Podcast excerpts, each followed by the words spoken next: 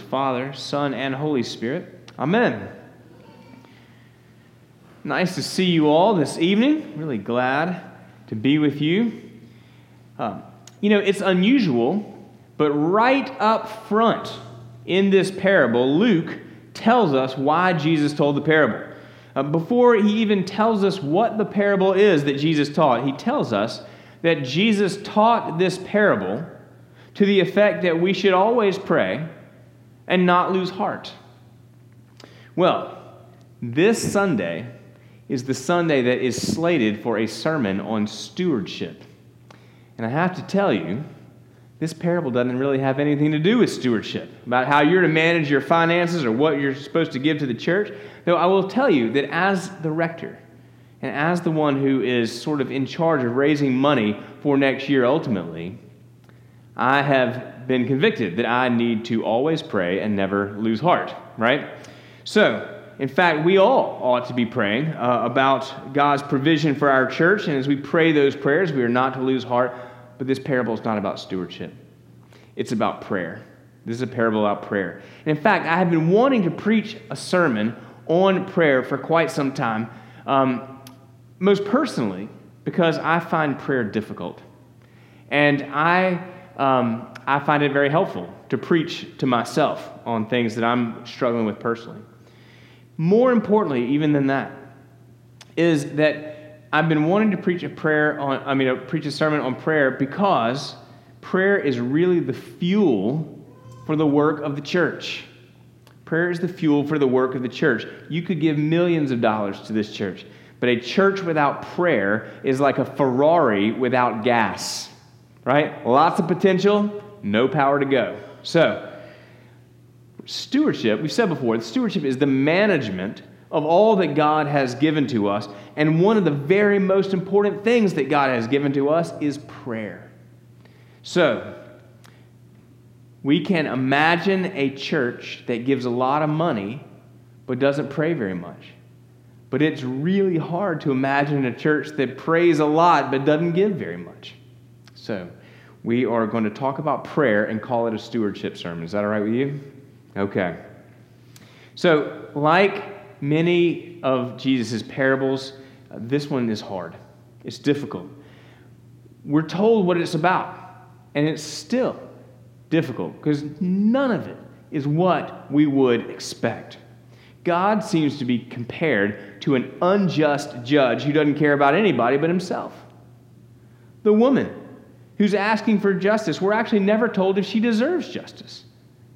And she does get what she's after, but only after incredible effort on her part, and only because the judge is just exasperated and self interested. So, let's ask three questions of this crazy parable. Number one, what can we learn about God from this parable? Number two, what can we learn about prayer from this parable? And number three, let's finish it with the question that Jesus asks when the Son of Man returns will he find faith on the earth? So what can we learn about God? What can we learn about prayer? When the Son of Man returns, will he find faith on the earth? So, first question what can we learn about God from this parable? The judge that Jesus describes in this parable is sort of an anti hero, isn't he? Not really Captain America or Superman, much more Don Draper or Jack Sparrow. Uh, an anti hero, a character that the woman turns to because she has to not because she wants to. He is a man with power, but with obvious faults. He is a paragon of vice, not a paragon of virtue. This is not who we would expect for Jesus to put in the God slot of this parable, is it? And yet the woman stays after him, confronts him repeatedly, not just in the courtroom, but also in the marketplace, in the pub on his own front doorstep. She wears him down so he just finally throws up his hands and he rules in her favor. Justice is spoken over her. We have no way of knowing whether her case was actually just. But justice is declared over her nonetheless. The judge is mostly, I think, a character of contrast to God. I mean, if the word of justice is spoken over this woman by this rotten judge who doesn't care about anybody but himself, then how much more will God, who is good and loving and just and kind, how much more will he speak justice over us? There's obvious contrast.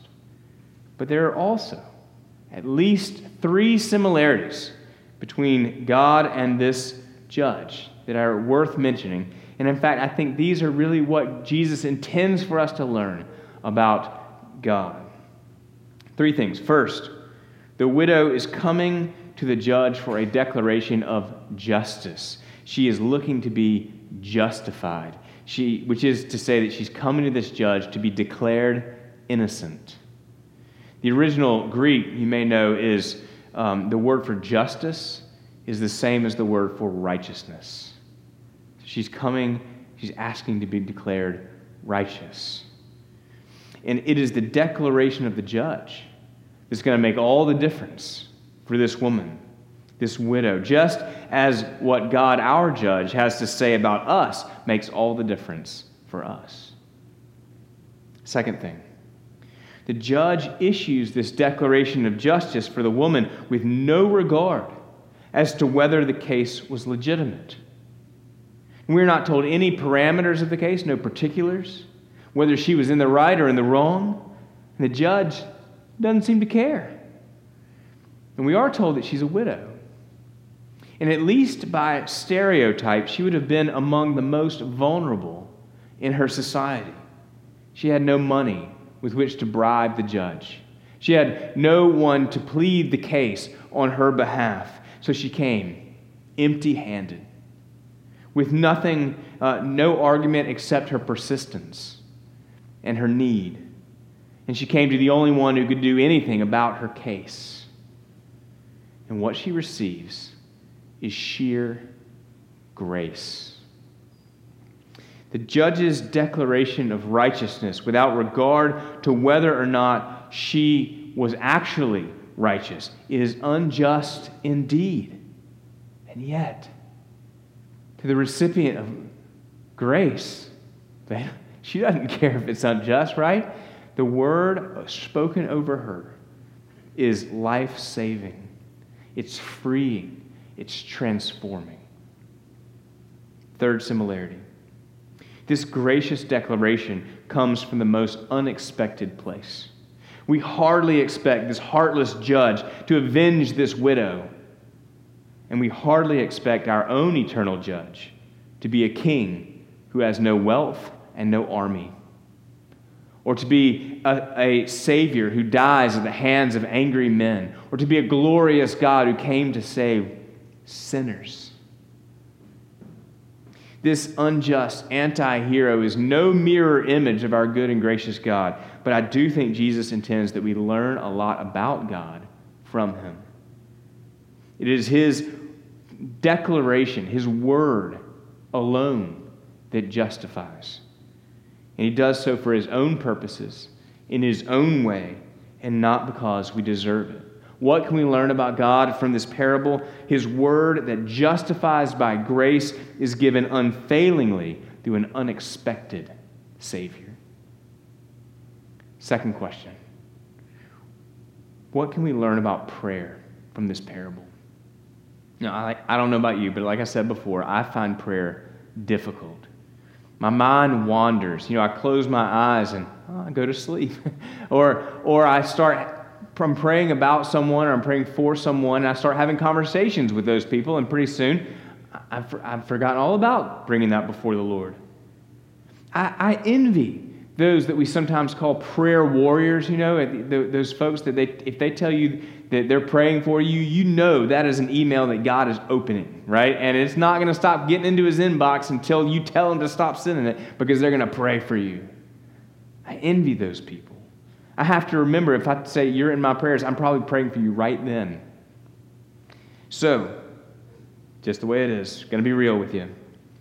The great Welsh preacher of World War II, Martyn Lloyd-Jones, once wrote Prayer is beyond question the highest activity of the human soul. Men and women are at their greatest and highest when upon their knees they come face to face with God.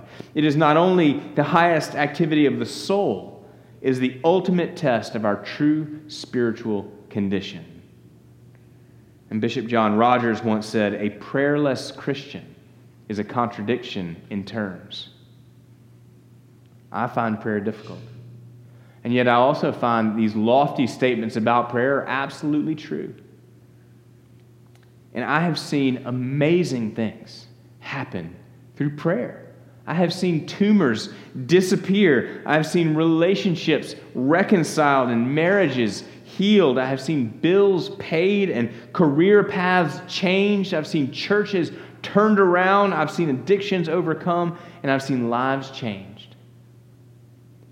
And I have also seen prayers seem to go unanswered as people wait and wait. And I don't always know what to do with that except to stay at it. And I think that's what we can learn from this parable about prayer. The widow stays at it. She's only got one place to go, so she takes every opportunity to bend the ear of the judge with her plea, and he hears her. And for his own reasons, he doesn't act right away, but he hears her, and eventually he does act. Now, this widow had to chase down her judge, never knowing what she'd get, but we, we can look to the justifying and gracious cross of Jesus Christ at all times and know that the judgment has already been given. That justice has graciously been declared over us, that He loves us, that He hears us, and then it, it, that in His time, He's going to act. Prayer is, at its roots, communion with God. Whether it is a conversation that we're having of praise and adoration, or whether it is a desperate plea for yourself or for someone else. Whether it's a meditation on a Bible verse or time spent in your journal, that's what I really like to do, or it's a song sung to God while you're driving down the road, whatever form prayer takes, it is communion with the Almighty. It is communion with the judge, the only one who can really do anything about our case.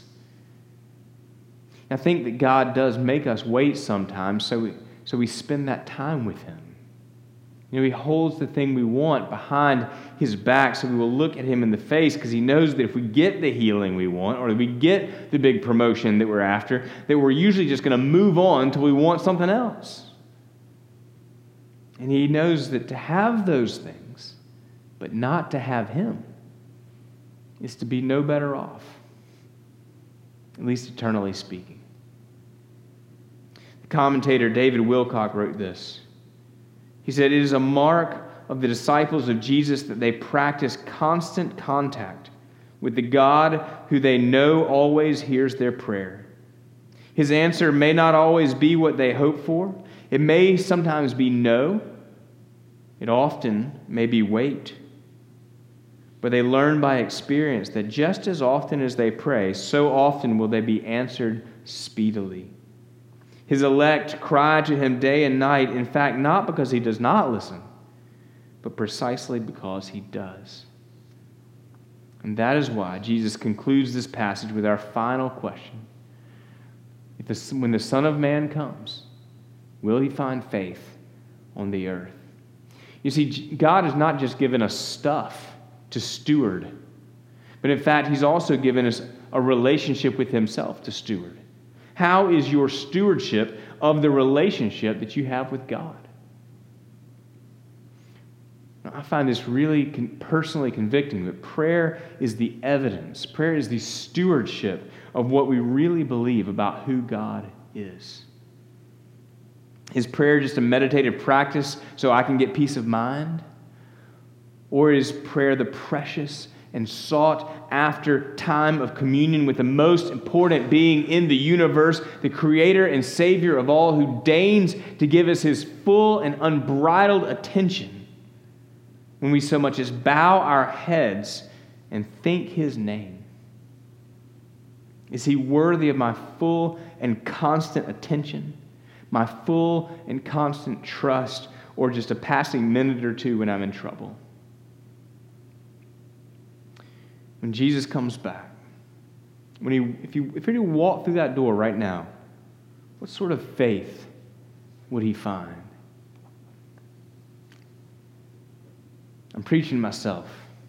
I've been preaching myself all week.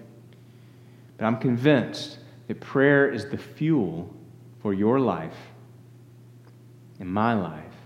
And prayer is the fuel for this church. Prayer from grateful recipients of God's lavish grace as the ongoing outpouring of a daring faith in Jesus Christ.